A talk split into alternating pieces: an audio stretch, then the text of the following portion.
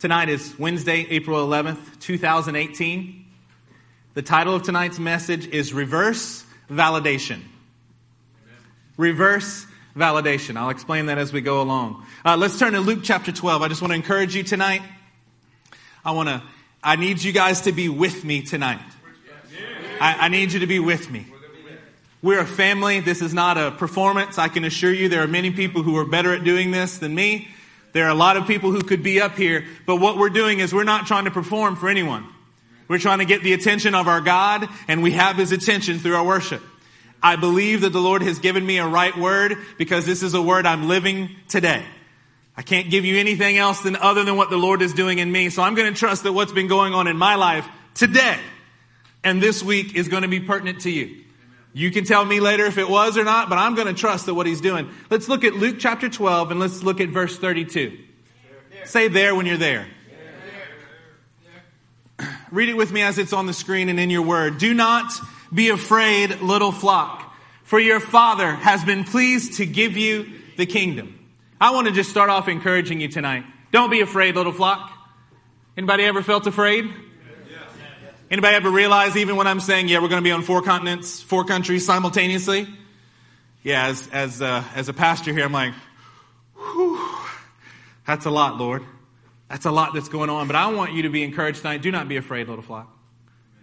It has pleased your Father to give you the kingdom. Amen. Man, what an encouraging thought. If we could, we could close it down right now and go home. If you could really get this down on the inside of you and go, hey, we don't have to be afraid. We don't have to worry. We don't have to be insecure. We know that the God is going to give us and is giving us the kingdom. Turn with me to Hebrews chapter 12. Just a few simple thoughts as we get going here tonight. Hebrews chapter 12, and let's look at verse 1.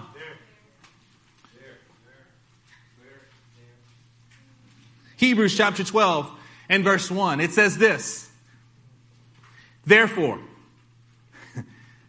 it's amazing what you remember, Charlie. When I just said therefore, I remembered as a little kid that when the Bible says therefore, you know what you're supposed to do? See what it's there for. Therefore, since we are surrounded by such a great cloud of witnesses, let us throw off everything that hinders and the sin that so easily entangles. Come on, everybody say throw off. Let's not have any of that. And let us run with perseverance the race marked out for us. Pastor Eric on Monday night shared such an encouraging word about continue. If you missed it, get with somebody who was there. I think it may have been less than 10 scriptures that he shared, which is incredibly unusual for us on a Monday night. If we're not in the 70s and 80s of scriptures that we're sharing, it's we had a light night. That was such an encouraging word that says that we must continue. That God is blessing us as a church just because you're continuing. if you're here tonight, if you've had difficulties and you made it here tonight, come on. You're continuing on and God can bless you and He can work with you in these things. Let us run with perseverance the race marked out for us. You don't have to run my race. I don't have to run your race, but we have to run the race that God has marked out for us. And well, you know how we do that in a church body like this? God is giving us some very clear lanes that we can run in, that we can run with perseverance. Verse two, let us fix our eyes on Jesus. Now we know that that word fix means you're going to plant your eyes on Jesus. How many of you know that it's also true that he, we have to fix our eyes sometimes? They get a little broken. They get a little downcast. We started looking at the wrong things. It says, fix our eyes on Jesus, the author and perfecter of our faith, who for the joy set before him endured the cross, scorning its shame, and sat down at the right hand of the throne of God. Consider him. Would you consider him? Who endured such opposition from sinful men so that you will not grow weary and lose heart. Come on now. How do you keep from getting weary and losing heart? Have you ever done that? Have you ever just worked so stinking hard that you're like, yeah, I'm not sure if I can go anymore? If you're talking about Buddy Brasso in Peru, if you've ever been in that canyon, you know that there are some spots in there and you're like, yeah, I'm not sure I'm going to either get all the way down or get back up. I think I'm just going to lay right here on the ground and be done. You can grow weary and lose heart in the physical, but how many of you know? How many of you know that there are many in this room who, are, who can feel weary and losing heart even today? That as we're going about our days, we are a forward looking, ever moving, deeply convicted kind of church. We don't back up, we don't let up, we don't shut up. But I feel like what the Lord wants to do for us tonight is for us to lift up our eyes upon Him and understand what He's doing in our midst. The idea of the Lord showing His favor upon us. I'm not going to ask you if you know that God's favor is upon you, because we should all understand that conceptually. How many people thought today, man, the Lord is favoring me? Amen. We got some. How many of you like, I'm not sure if God even knows my name today? Yeah, you can have both in the same day. Right? That the Lord wants to encourage us tonight as we continue on, that He sees us, and it's kind of an interesting thing. The idea of reverse validation is this. What is it to be validated? It means that someone approves of you, gives you favor, rains upon, places some type of special confirmation upon you. When Moses conferred upon Joshua, he said, the Lord told him to lay hands on Joshua, that some of what was on Moses would get on Joshua. He conferred, he validated who Joshua was because God did it. Man, it's good to get some confirmation sometime. But you know what acts as confirmation in the kingdom for a church like this? The reverse of normal validation. The fact that we have to struggle at times and go through adversity. We have to start looking that as the validation that we need, but that's not at all what we want, is it? We want somebody to come along and be like, hey, come on, Nolan. Praise God. You're doing such a good job. Good job. And please encourage each other. But you know what it's like here in this church? It's, it's that we're going to try to do something for the Lord. Oh, I don't know, say have a, a, a co-op here on a Friday. And we're worried about people getting shot at down on the end of the building. Some of you are like, oh, we didn't know about that. It's okay. Don't worry about it. Don't even worry about it. Reverse validation. When you're trying to do something, I promise you, as pastors, it's the most ridiculous thing. I, you would think that we were lying to you if you just didn't know us. That every time we try to study for a sermon, it's not unusual for a computer.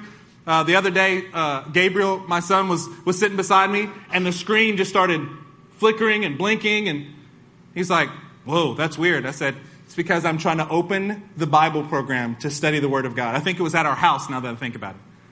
There's opposition, and you know what we need to start doing is we need to start looking at the opposition as a form of validation. I've been in a lot of places. I've been in a lot of churches. I've seen a lot of people. And you know what? It seems like they all have it easy. You're like, why is it so easy for them? They, they don't seem to have any money problems. They don't seem to have any worries. They don't seem to have any struggles. But man, I'm just trying to do exactly what the Lord tells me to do. I'm not walking in sin. There's no uh, willful disobedience that I have going on in my life. I'm actually striving after Him. Anybody like that in this house? Yeah, I think most of the people in this room are like that. Most. If we're striving after Him, why are things so difficult sometimes? Why can't we just love on little baby Kason? Why are things so difficult? Because the Lord is going to show us a reverse kind of affirmation. We need to start looking at the circumstances that we are under as affirmation, in fact, of what the Lord is doing. Look at Psalm chapter 52. Psalm chapter 52.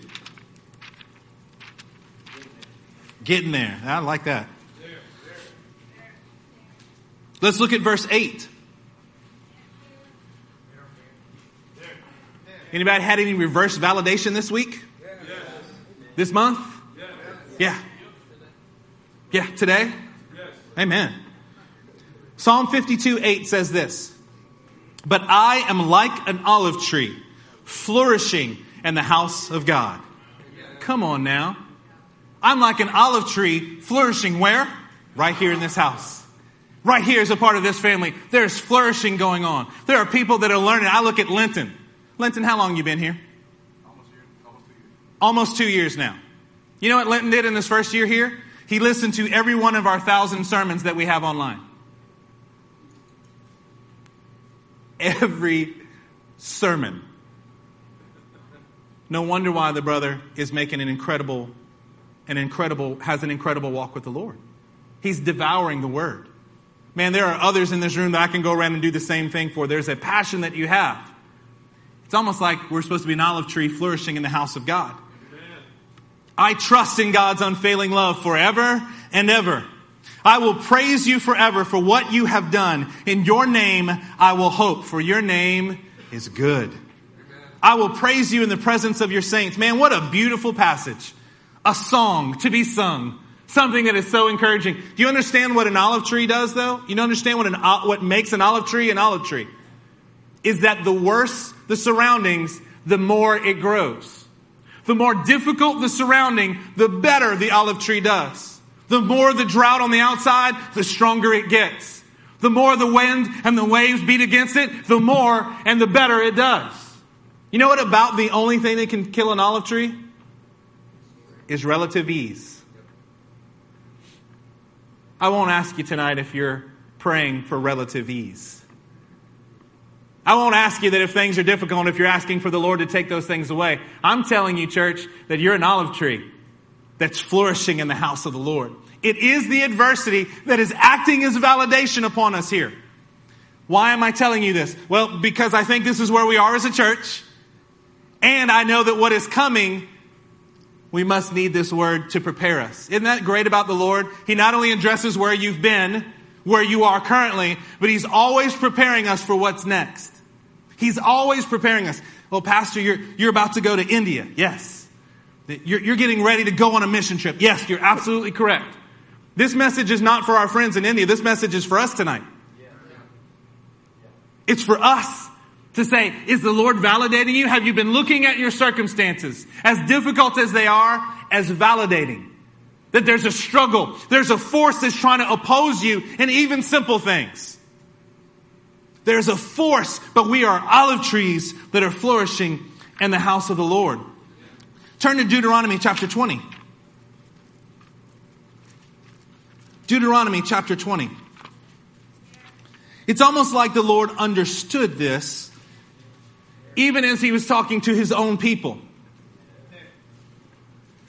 He was giving us an example thousands of years ago. This principle of an olive tree flourishing through the difficulties and because of the difficulties. Look at Deuteronomy chapter 20 and verse 1. Are you there?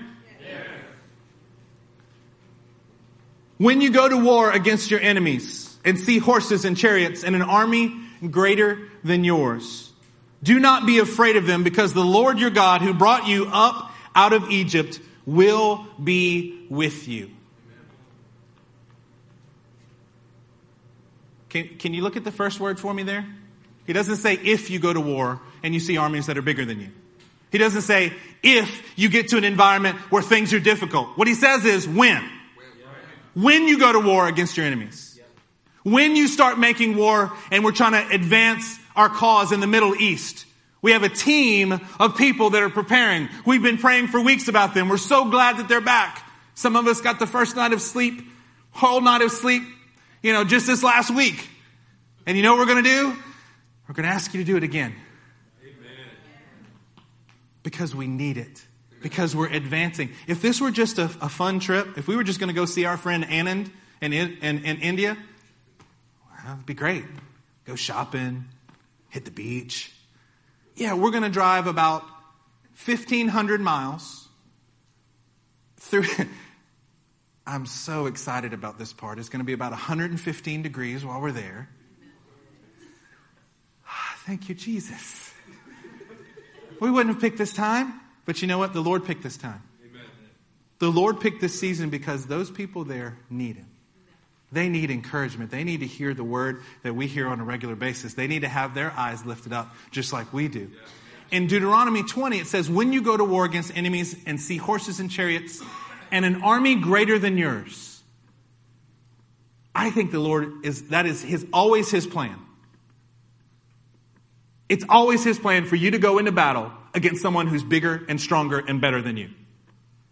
If you've been battling in the kiddie pool, if you've been battering on the, battling on the playground, I encourage you, that's the reason probably the enemy is not opposing you very much. But the fact that we are trying to do things around the world, that we are trying to do things here, that you're trying to reach your neighbors, it says, hey, it's because the enemy is going to be bigger and better and stronger than you, but don't be afraid. It is acting as validation that God Himself is with us. Don't be afraid of them because the Lord your God, who brought you up out of Egypt, will be with you. Come on, say it with me. Say, He will be with me. Will be with me. Wow. Emmanuel, which means God with us. He will be with us. Is God with you? Yes. Does it always feel like God is with you? No. But if He is with you, then what must we do? Did you hear the words of encouragement that came forth tonight? We have to put aside what we're thinking. We have to put aside what we're feeling and know that He is with us so that we might respond properly, that we might respond in faith. Because you know what happens is when we're looking for validation, we're waiting for someone to tell us and we're looking at the opposition and it makes us feel invalidated. It makes us feel less than worthy. It makes us feel incapable instead of showing, in fact, that you are capable because there's an, an enemy that is opposing you. Yeah, but the enemy feels stronger. Yes, when you go to war and you see that the army is, is stronger than you, is bigger than you, do not be afraid.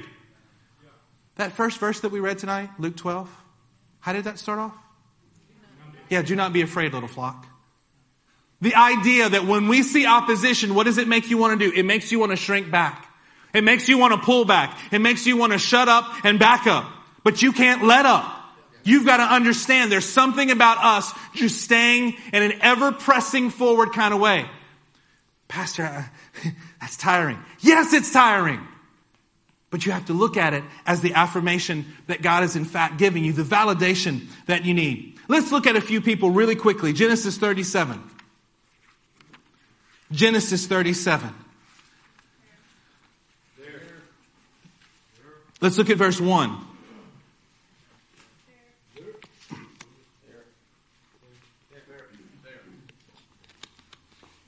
Genesis chapter 37 and verse 1. It says this Jacob lived in the land where his father had stayed. where you stayed. The land of Canaan. This is the account of Jacob. Joseph. I find this very, just an interesting verse in the Bible. There's something about it that's very interesting to me. If I tell you that I'm going to start off and tell you a story about Jacob, you would think that the next words out of my mouth would be something about Jacob himself. But we're here and it says, This is the account of Jacob. Joseph, a young man of 17. I just find that interesting. Do you realize that in the kingdom, sometimes your story is not about you? That as you're going along, you're like, hey, let me tell you about my story. Gabriel.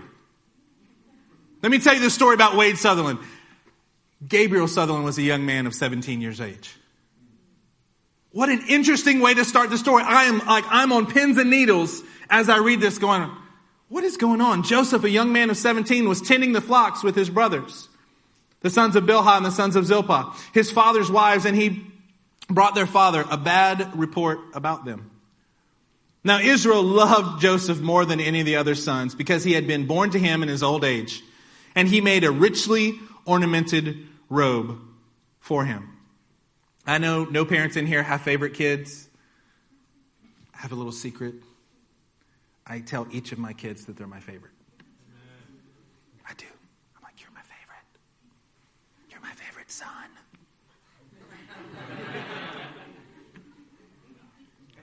You're my favorite oldest daughter. In this case, it was true. Israel loved Joseph more than any of the other kids. When his brothers saw that their father loved him, verse 4, more than any of them, they hated him. Come on, say hated. hated. Wow. And could not speak a kind word to them. It's almost like the opposition began very, very early on. Joseph had a dream, and when he told it to his brothers, they hated him all the more. Now, they already hated him. They already couldn't speak a kind word to him. How much do you have to hate somebody when you already hate them? I'm, I'm getting lost in how many hate, levels of hatred we have here.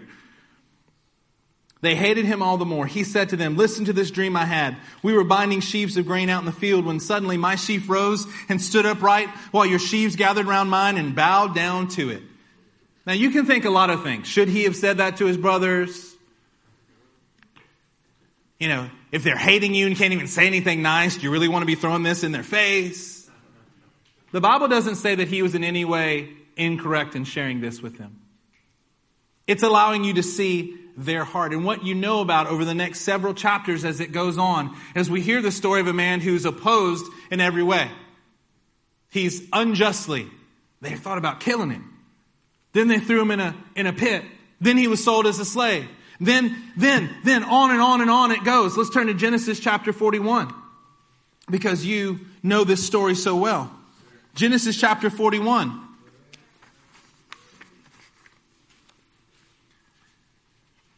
Immediately, Joseph found opposition about his calling, about who he was.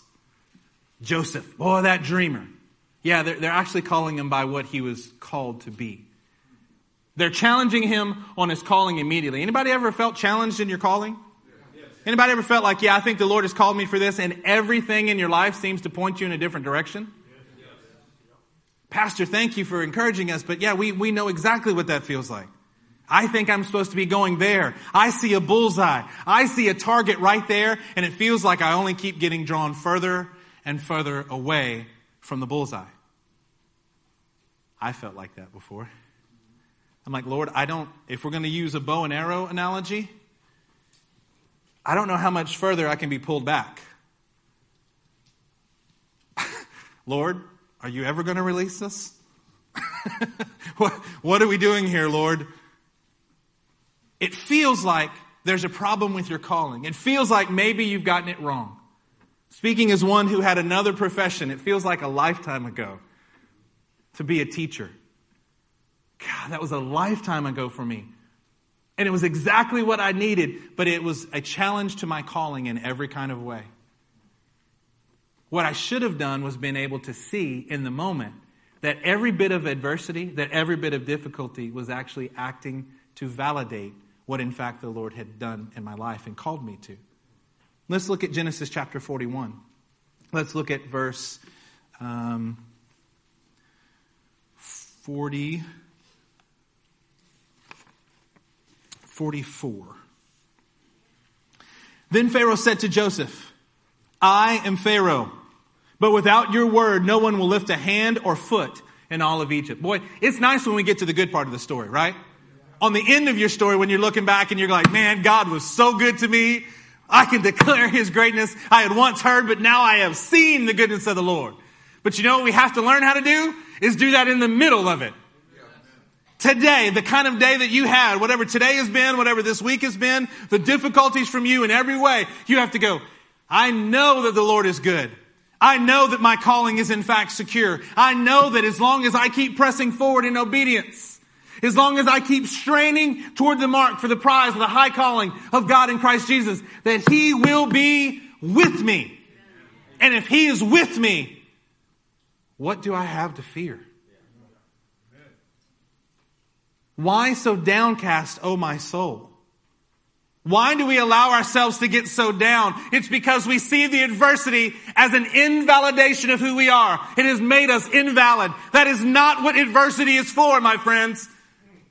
It is to show you that you are in the fight. You are in the fight. If you're not feeling the struggle, then I challenge you. Either the Lord is giving you a moment of grace that you can catch your breath, or you're not in the battle. Tonight, He's going to let you catch your breath if you've been in the battle. If you've been discouraged, if you've been weary and growing weary in heart, He's going to allow you to be strengthened today because look, let's continue. Verse 45. Pharaoh gave Joseph the name Zaphanath Paneah. What name awaits you, my friend? What name awaits you as you struggle through the injustice of the world, the struggle at every turn, the things that make you every day feel like you're not valid. You ever felt like you lacked validity? Am I the only one? No. Everybody just got real quiet, so I don't know.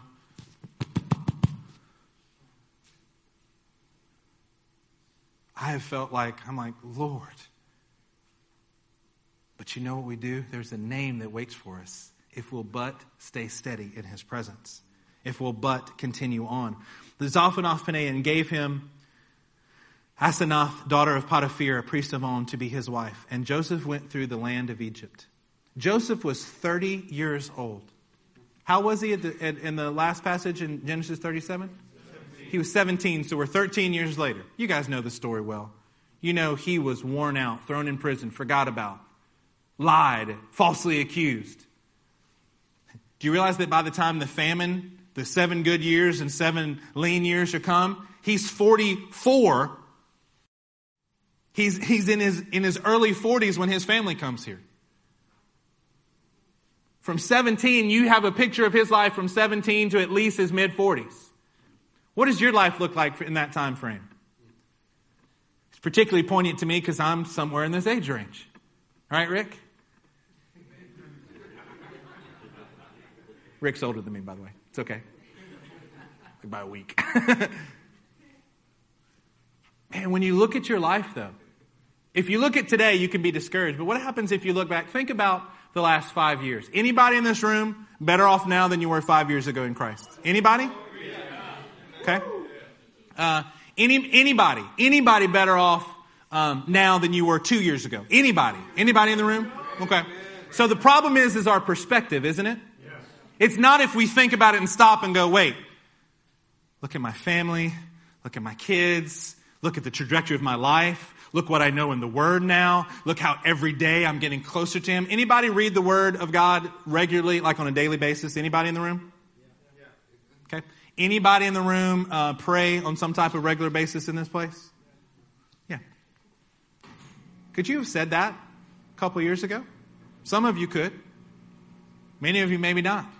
When we look at it over the course of time, we can go, there is validation in what's going on, and the struggle doesn't seem to matter when you get to a certain place. When you can look back. But what the thing is, is in the middle of it, you can't lose heart. You can't lose hope. You can't lose the help that God is providing for you because you get your eyes on the wrong place. Turn to Acts chapter 7. I don't want to quite let Joseph go just yet. Acts chapter 7. Let's look at verse 9. Acts chapter 7 is such a neat chapter. It's Stephen preaching a sermon, and it basically gives you a biblical commentary on the Bible. It's kind of cool. Acts 7 and 9, are you there? It says this because the patriarchs were jealous of Joseph. Come on now. Anybody ever felt the jealousy over your calling? what you were intended to do, and the others were looking at it wrongly. They sold him as a slave into Egypt, but God was with him. Come on now. If God is with you, if God is for you, who can dare stand up against you? Yeah, that doesn't feel that way when someone is standing in front of you, though. When someone is opposing you. But we know the end of this story. But God was with him and rescued him from a few things that had been wrong in his life. Rescued him from all his troubles. Everybody say all. But Pastor, I got a lot of troubles. yeah. But if he's with you, then he will deliver from all of his troubles. He gave Joseph wisdom and enabled him to gain the goodwill of Pharaoh, king of Egypt. So he made him ruler over Egypt and all his palace. Man, what a beautiful thing here. Let's turn to 1 Samuel chapter 1. 1 Samuel chapter 1.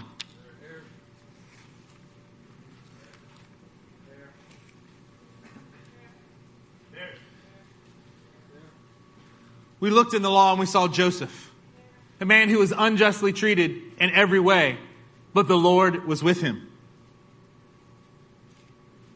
in 1 Samuel chapter 1 and verse 9, it says this. Once when they had finished eating and drinking in Shiloh, Hannah stood up. Hannah is one of my favorite stories in the Bible. There's something about it that grips my heart in such a unique way. The ridicule that she went through. You know, Joseph had problem because he was immediately challenged and therefore had reverse validation of his calling.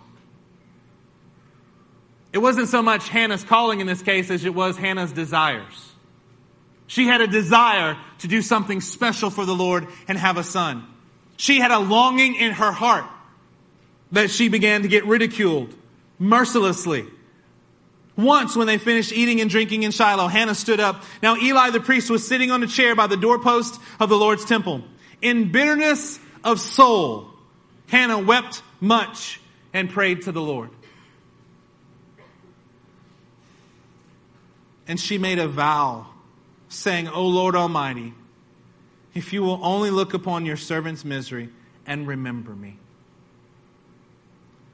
Do not forget your servant, but give her a son. Then I will give him to the Lord for all the days of his life, and no razor will ever be used on his head. What a sincere moment of crying out to the Lord. What are your desires right now? Do you have any deep desires that you're laying before the Lord? Anything that is, is causing you significant time in prayer? Lord, I have this huge thing that's right here in front of me. It's the desire to have a child. It's, it's strengthening as we're having a child. Lord, it, there are some things about my calling, Lord. There are some things in my life that I'm laying before you. Lord, and, and it's, it's, it's a deep urge within me. As she kept praying, kept on praying to the Lord, Eli observed her mouth. Hannah was praying in her heart, and her lips were moving, but her voice was not heard. Anybody ever felt like you've been you're saying something but nobody's hearing you? I think like what is going on, Lord? There was a time in my life where I felt like um, in certain places that I've been that the Lord muted anything that I said. It felt like I had a season where I could say something and people would listen and things would happen and it would go on. And there have been times in my life when it felt like somebody hit the mute button on my voice. My lips are still moving. Yeah, but nothing, nobody seems to be responding. Nobody seems to be hearing what's going on. Maybe that's why I'm so moved by Hannah's. In a small way, I think I understand a little bit of what was going on. As she kept on praying to the Lord, Eli observed her mouth. Hannah was praying in her heart, and her lips were moving, but her voice was not heard. Eli thought she was drunk and said to her, How long will you keep on getting drunk? Man, when you have a pure desire before the Lord and there's opposition that comes against you, when you really do have it right and, and you get accused, I promise you, if that hasn't happened to you yet, you just haven't been in the fight long enough. If you haven't really wanted to bless somebody and they take it the exact opposite of what you were really honestly wanting, I mean, I'm not talking self-deception. I mean, like, you really did want it right for them. You really did want it to be a blessing. You really did have a sincere desire that was right before the Lord and everything else was coming against you in that sincere desire. Your enemies, the people in your household, the people who should be speaking rightly into your life. I mean, everybody was coming against you. Hannah was able to press on. Hannah, Hannah, was able to stay sincere, and even in bitterness of soul, she cried out to the Lord. And what did the Lord do? The Lord blessed her. And you guys know how this goes on. The story goes on, and she has a beautiful revelation in 1 Samuel chapter 2. Let's start in verse 7. The Lord sends poverty and wealth. He humbles and he exalts. He raises the poor from the dust. Who is she talking about?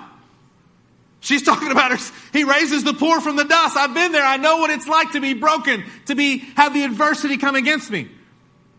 And lifts the needy from the ash heap. He seats them with princes. What happens when you endure the persecution? When you endure Boy, doesn't it feel validating to have the Lord you have, have persevered through and his validation sits upon you. From the foundations of the earth, uh, I'm sorry, for the foundations of the earth are the Lord's. Upon them he has set the world. He will guard the feet of the saints. Come on, church. He will guard your feet. Doesn't it matter to you? It, it makes this, this, this revelation from Hannah a little bit more special to me because you know what she went through. It's not just vain words. She's saying, yeah, he will guard the feet of the saints. But the wicked will be silenced in darkness. It is not by strength that one prevails. Those who oppose the Lord will be shattered. He will thunder against them from heaven. The Lord will judge the ends of the earth. He will give strength to his king and exalt the horn of his anointed. This is the first time that the word king and the anointed or the Messiah are in the same verse. The struggle and your desires will give you a special revelation of the Messiah if you'll allow it to. If you'll go through the difficulties, if you'll not begin to keep your eyes on the ground but lift them up to where He is and allow the struggle to be a validation for you, revelation is on the other side, my friends. There's a special revelation that the Lord can give you in each of these cases. Let's turn to Daniel chapter 2. Daniel chapter 2.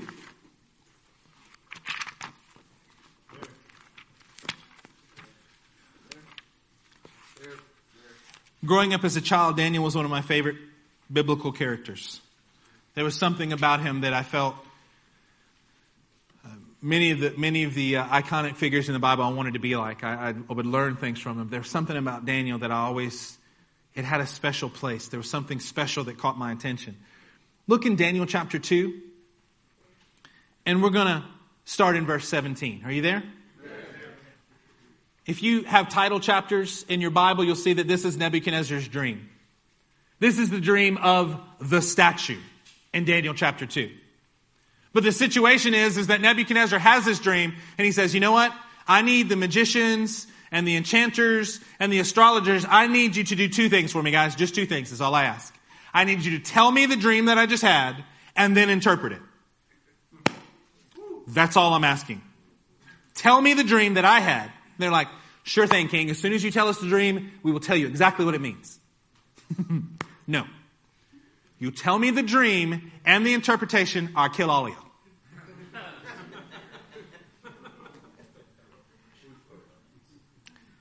no king, great or small, has ever asked this. This is their response. Um, see, see, we're enchanters and we'll interpret dreams for you, but we can't tell you the dream and interpret it. How can we do that? Okay, then all of you are going to die. Everyone in your profession in this whole region, dead. Verse 17. Then Daniel returned to his house and explained this matter to his friends, Hananiah, Mishael, and Azariah. By the way, just be my friend and learn their real names. Hananiah, Mishael, and Azariah are Shadrach, Meshach, and Abednego. Yeah, there are some things that the world may try to call you, but the people of God know your real name. Hananiah, Azariah, and Mishael. He urged them to plead for mercy from the God of heaven concerning this mystery. Yeah, so I know that we're about to all die. This is a pretty serious situation. He and his friends might not be executed with the rest of the wise men of Babylon. 19. During the night, come on, say during the night. Come on, during when the adversity is on when it's dark sometimes. We want all the revelations to come in the daytime, don't we? We want it to come in ease. We want it to pray just a little bit and it just show up in our lap. To be FedEx to us, waiting on our doorstep when we open up the door in the morning as the birds are singing and the rainbow is across the sky. This is your answer. Yeah, but you know when the answer comes most of the time? It comes during the nighttime.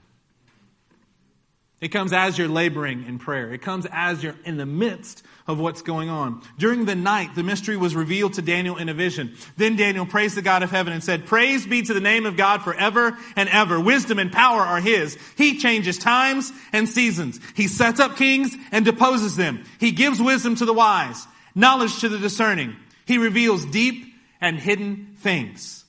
He knows what lies in darkness and light dwells with him. That's, It's not just a personification, friends. Light. that, uh, okay, we don't have time. I thank and praise you, O God of my fathers. You have given me wisdom and power. You have made known to me what we asked of you. You have made known to us the dream of the king. Golly. What did that look like? What would that must have been like to be there? Take a look down at verse uh, we're going to skip down to verse 41, I believe. I'm sorry, verse 44.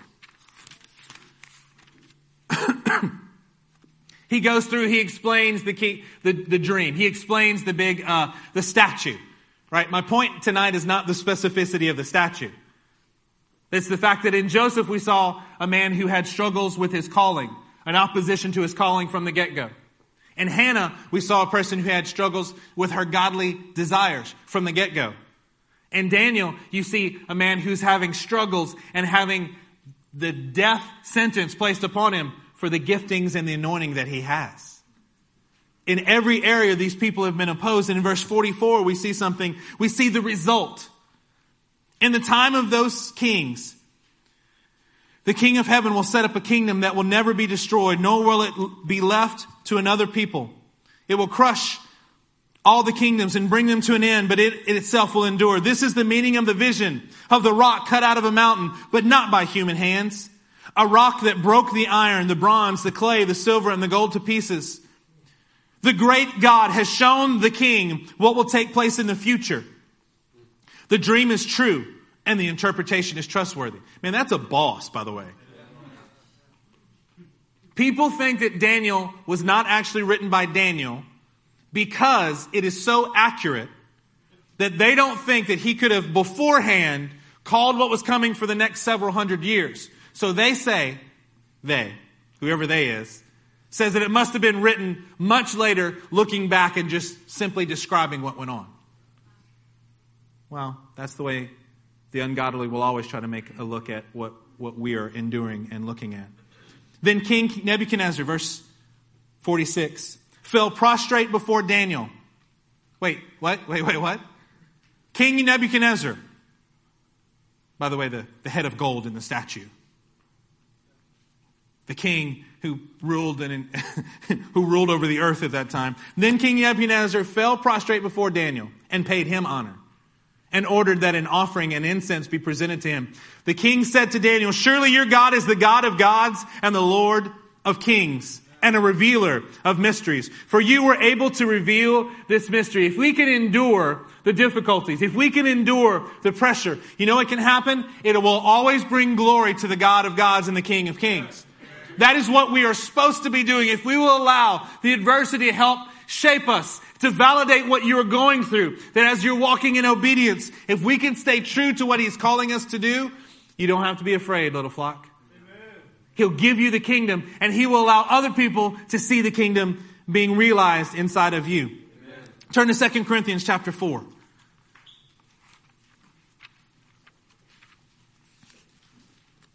Second Corinthians chapter 4, and we're going to look at verse 16.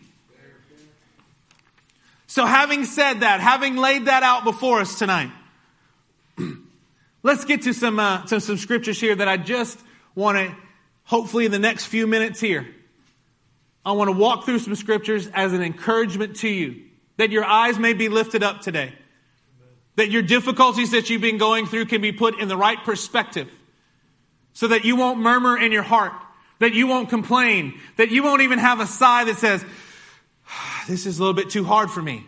You're going to say, Praise God, this is validation that I'm in the battle, that I'm moving in the right direction. Why would the enemy oppose someone going in the wrong direction? Yeah, he wouldn't. 2 Corinthians chapter 4 verse 16 it says this, therefore we do not lose heart. Turn to your neighbor say, don't lose heart. Don't lose heart. Turn to the other one that you didn't want to talk to just then. Say, you don't lose heart either. Though outwardly we are wasting away. You know what that means to me? Outwardly, you're having all kind of struggles going on. Yet inwardly, we are being renewed day by day. We're being renewed. We're being built up. We're being strengthened. Yeah, but I don't feel stronger today. Yeah, again, how many of you are better off today than you were two years ago for being in this church? So you are, in fact, being renewed day by day. It just doesn't always feel like it every day, does it? That's why we're not supposed to judge things before the appointed time. You know why? Because you're going to look at in the middle and presume that you're not doing good, and He's just doing construction on you. He's building you up. He is renewing you day by day. If you will but continue on, if you will stay steady, if you will stay faithful, if you will not allow your thoughts or your emotions to dominate you, if you will just make it an act of your will, an act of your spirit to continue on. You know what I'm going to do today? I'm going to do exactly what he told me to do. Yeah, but it doesn't feel glorious. It doesn't feel wonderful. I don't care. We're going to trust the Lord's word above how we feel. We're going to trust the word of the Lord above what we think. We're going to do that. And if we do that day by day by day, you know what the Lord continues to do? Reveal his kingdom to this little flock. Amen. Be strengthened today, church. That's what he's been speaking to us for a month. Be strengthened. Get your eyes up. Be encouraged. Come on, guys. We can do this. You know why he needs to continue to say that? Because we need it. He wouldn't keep saying it to us if we already had it worked out. He's saying, don't you lose heart. Don't, don't you give up. Don't you slide back. Don't you take a day off. You keep going because I'm with you. I'm revealing the kingdom to you. I have revealed it and I'm, and I am now and I will continue to reveal my presence to you. You have just got to stay steady in what you're doing. You've got to set your face like flint towards what he's got called for you. I would rather die than stop doing what he's got called for me. Sometimes I feel like I die. And that's part of this. Therefore, we do not lose heart, though outwardly we are wasting away, yet inwardly we are being renewed day by day. For our light and momentary troubles. I love this verse, and I don't like this verse sometimes. This verse is actually going to set up a little Kal v'Chomer for us, real quick, for those of you who've been through Acts 1. It's setting up a light and a heavy, literally. For our light and momentary troubles problem, the reason I don't like this verse sometimes is because I don't want to call my troubles light and momentary. Because they feel very heavy and very long lasting in my life. I'm still struggling with this, Lord. How can this be light? My, I'm, I'm, I'm struggling under the weight of this. Yeah, that's light and momentary, son. Yes, sir. Yes, sir. It doesn't feel this way, but I have to change what I am believing based on your word, not on how I feel. You cannot go with how you feel. The Bible says our light and momentary troubles are achieving for us an eternal glory that far outweighs them all. What is it light and momentary compared to? Compared to the eternal glory that out far outweighs them all. You know what the word for outweighs there is? It's baros. It is the idea of a burden. When we use this in Philippians, we say that each one of us is supposed to carry our own load, but we're supposed to help our brother carry their burden, their baros. Okay, stay with me for just a second. I know it's Wednesday night. I know I'm saying Greek, literally speaking Greek to you, right? For each other, I have a portion that I am supposed to carry. I have my own assignment that I am supposed to do. But when things get too heavy for me and I start getting crushed, I, am, I need people to run to my aid and help me so that I am not crushed beneath this burden. We know that part of the word. Let's show it how it relates here. For our light and momentary troubles, the portion that we're supposed to carry, are achieving for us what it's working in us, what it's building in us, is not oppression. It's not the weight of a burden. It's an eternal glory that will rest upon us in such a crushing way that you never want to get out from under that. This is the word here. It outweighs it all. The glory that we will receive if we keep going, if we keep going, if we decide that we will never stop. We will never slow down in what He's calling us to do. We will not give way to our feelings. We will not give way to our thoughts, but we will continue on. What it will work for us, our portion of this, our light and momentary troubles, gives us a glory that we can't even handle. It's always different when you can get to the end of a story, isn't it? It's always better when you can think about it and go, I want that kind of glory on my life. I want that kind that says, by, when this is all considered, when it's all been weighed out, the eternal glory that can rest upon us. But few people get to this point because we're so concerned about our light and momentary troubles. Boy, it sure is light when you compare it to the, the eternal weight of His glory, isn't it? Man, that's a beautiful thought. Maybe you guys knew that. I didn't know that till today. I didn't know that that word was there. So what do we do? Verse 18. So we fix our eyes. Come on, somebody say, fix your eyes. Fix your eyes. We fix our eyes not on what is seen, not on what's surrounding you, not on the circumstances of your life, not on what went on today, not on the difficulties of yesterday, but we set our eyes on the things that are unseen. For what is seen is temporary. It's the light and momentary part that we heard about in the verse before. But what is unseen, man, that's eternal. Come on, let's do a few rapid fire scriptures tonight just to help encourage you as we start working towards our close. Psalm chapter 34. Psalm 34.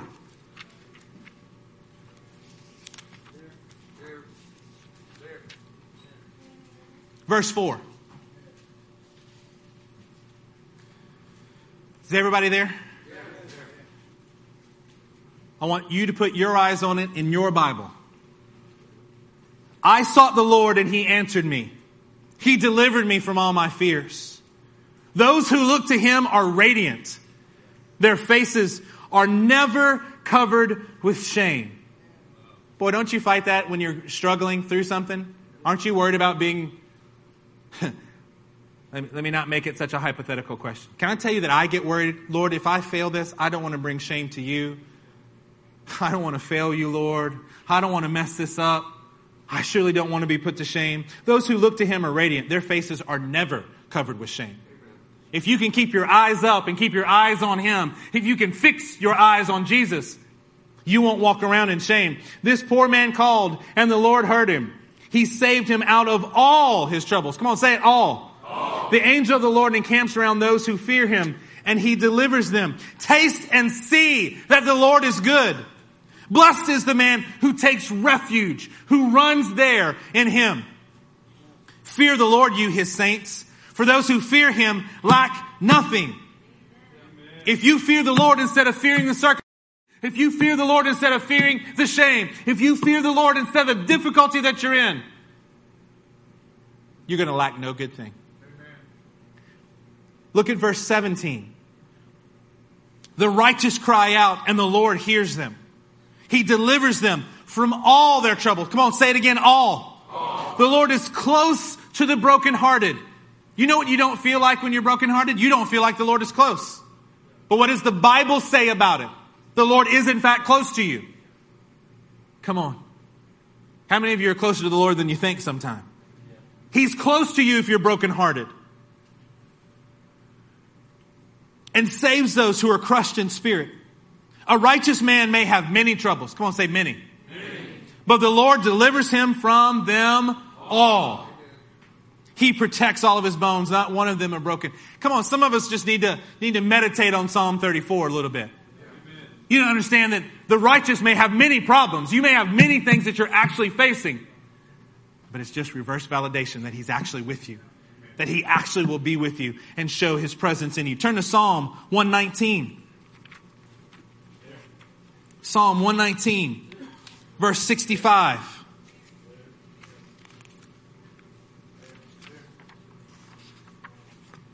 It says this Do good to your servant according to your word, O Lord.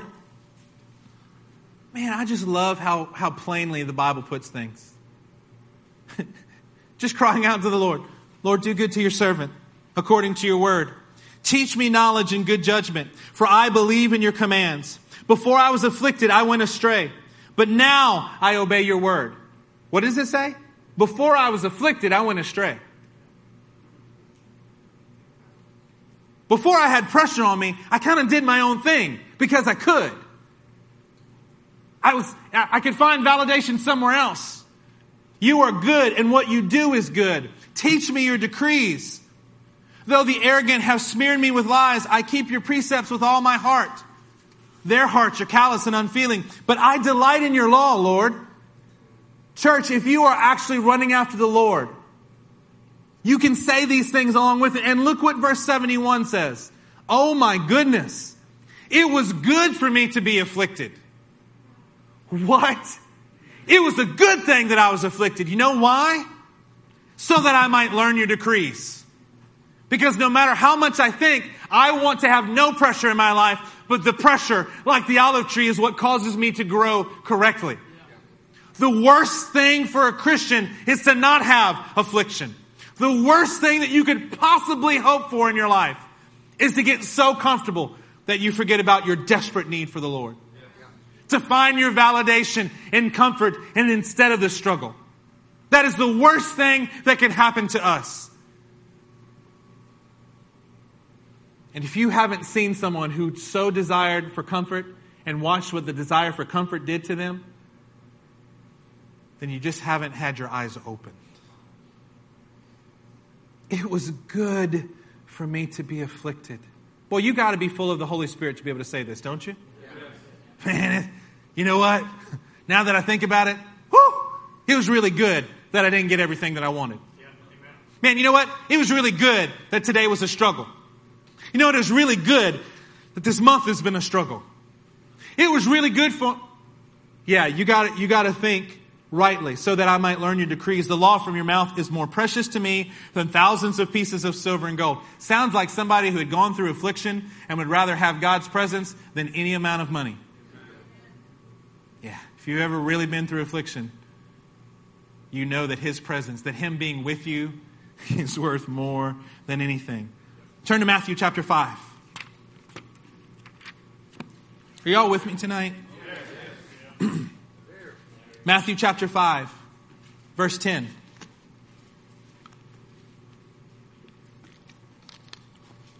Blessed are those, uh, blessed are those who are persecuted because of righteousness. Not because you're a. uh, walking in your own sinful way. That's not what we're talking about tonight. If you're being stupid and sinning, well then, this is, you're not being afflicted. You're just getting the just reward for your stupidity. You sinned and you got what, what was coming to you. Okay, that's not what we're talking about. Don't try to make that something more than it is. Blessed are those who are persecuted because of righteousness, for theirs is the kingdom of heaven. Blessed are you when people insult you. Come on, doesn't that feel good? Come on, somebody spits at you. Mmm, I feel so blessed in that moment. You should. I think it just shows how silly our feelings are um, in an unregenerated state, how our thoughts and our feelings are just wrong. They're designed to help us. They're designed to serve us. Your emotions, your thoughts, your will are designed to serve you and not to lead you. Every time they lead you, I promise you, you'll get it wrong. Persecute you and say falsely, falsely say all kinds of evil against you because of me. Rejoice and be glad because great is your reward. Come on, when was the last time that somebody insulted you because of righteousness? Well, they might insult you, all right, but insult you because of his namesake. When was the last time that someone really did that? I don't know, but it says that I'm supposed to rejoice and be glad because I'm blessed. Great is your reward in heaven, for in the same way they persecuted the prophets who were before you. Turn to Romans chapter 5. Romans chapter 5. Many of you even know, as I'm just giving you the address, you know exactly where we're going next. Because we have that kind of a church. Romans 5 3. Not only so, but we also rejoice in our sufferings because we know that suffering produces perseverance. How many of you have more perseverance now than you did two years ago? Yep. Yeah, but we don't like the suffering, do we? Even though it's building in something to us every day. We're being renewed day by day. Perseverance, character, and character, hope.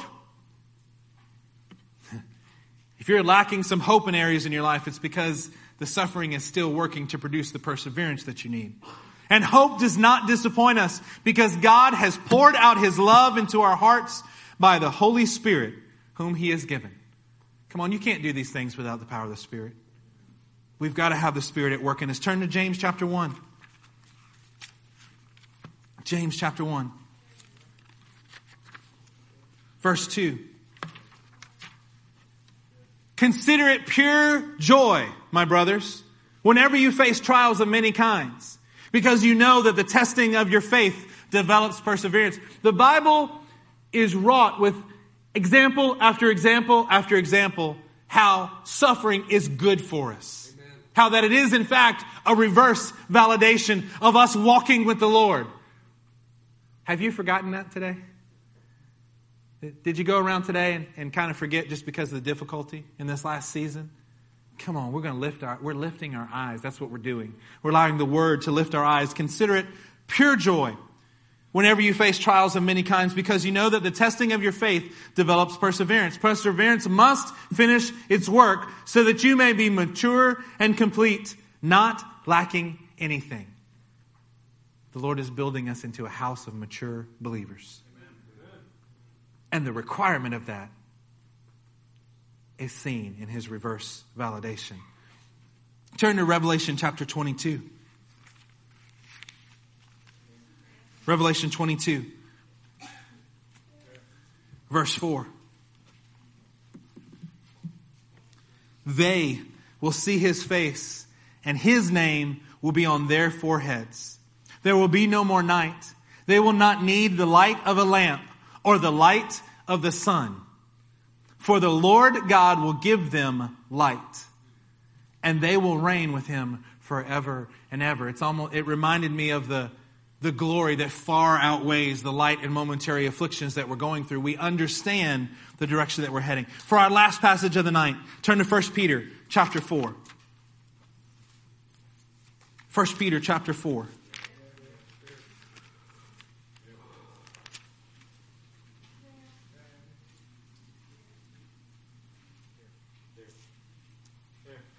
Let's look at verse 12. Dear friends, do not be surprised at the painful trial you are suffering, as though something strange were happening to you. How clear, how very plain the scripture is here. Dear friends, don't be surprised at the painful trial you're suffering. Don't be surprised at the difficulty that's going on in your life from a day to day situation with your jobs. I'm praying for each of you. I know that so many people in our church are trying to find a job, struggling with a job, looking for another job, trying to keep a job. Yeah, don't be surprised at the painful, painful trial that you are suffering, as though something strange were happening to you. I have to be honest with you, sometimes I find it strange, even though I know if I allow my emotions to rule me, I'm like, what is this? Lord, are you, are you mad at me? Have I done anything wrong? Yeah, that's probably a good place to start. That's probably, that's probably a good start. But after that, once you've cleared it with the Lord, yeah, you're not supposed to be surprised. But rejoice. Everybody say rejoice. Rejoice. That you participate in the sufferings of Christ, so that you may be overjoyed when His glory is revealed. Do you hear how much joy is supposed to be in our suffering? Do you hear that? Every scripture passage that we've read has something about joy. Rejoice. Not just that you, that you can embrace. It's not saying embrace the suffering. That's not my, no, that's not my message to you tonight. Embrace the suffering, church. Embrace it. Cause it's there. Yeah, you might as well go ahead because it's going to happen anyway. The word of the Lord that says though not to embrace, but to rejoice. Amen. But to have joy that comes from the inside of you. Man, wow, this is difficult. This is a painful trial I'm under. You know what the word there is? It's puros. It's a word that means fire. It's a fiery trial that you're under. Something that is causing you to become more and more pure. It's working out the impurities in your life. But we are supposed to be overjoyed that His glory is going to be revealed in us. If you are insulted because of the name of Christ, you are blessed. Man, it's a, con- a continuous and consistent theme throughout the word. You are blessed for the spirit of glory and of God rests upon you. Look at 1 Peter chapter 5 and verse 10 as we close. And the God of all grace, who called you to his eternal glory in Christ, after you have suffered a little while, will himself restore you and make you strong, firm, and steadfast. Friends, as we're going through this tonight, stand to your feet with us. As you're going through this, I want to make a few connections as we close.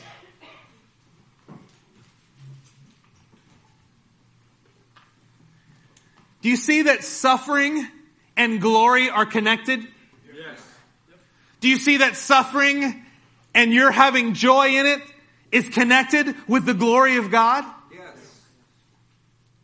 Man, I want to have not only the presence of God going on, I want to have His heavy, the kavod, the glory of God that falls upon your life. I want His glory in my life, that He might have glory with what goes on. That His heavy, the weightiness that will far outweigh any light and momentary trouble. But that's because we have to not only embrace the suffering, but rejoice, have joy, let our hearts be enlivened. That Jesus Christ, for the joy set before Him, endured the cross, scorning its shame, so that there might be glory. What a, what a simple thought as we read scripture after scripture after scripture that basically said a consistent theme all the way throughout. Tonight, as we get ready to worship, if you've been suffering and you just need a little bit more of the joy of the Lord in your suffering, we're going to open up the altars here in a minute. I'm going to ask that you do this. I'm going to ask that you not come down and assume crash position at the altar. That if you want to come down to the altar, Lord, I've been suffering, and I'm going to start right now to have joy in the suffering. I'm going to start right now. I'm going to raise my hands in the suffering instead of coming down and lamenting. We're going to start rejoicing that we're in suffering because it acts as validation that we're going in the right direction. Your difficulties are proving it's, it's designed so that it will test your faith and you have an opportunity to succeed. Not that you're going to get crushed under the weight. Why? Because He's going to be with you.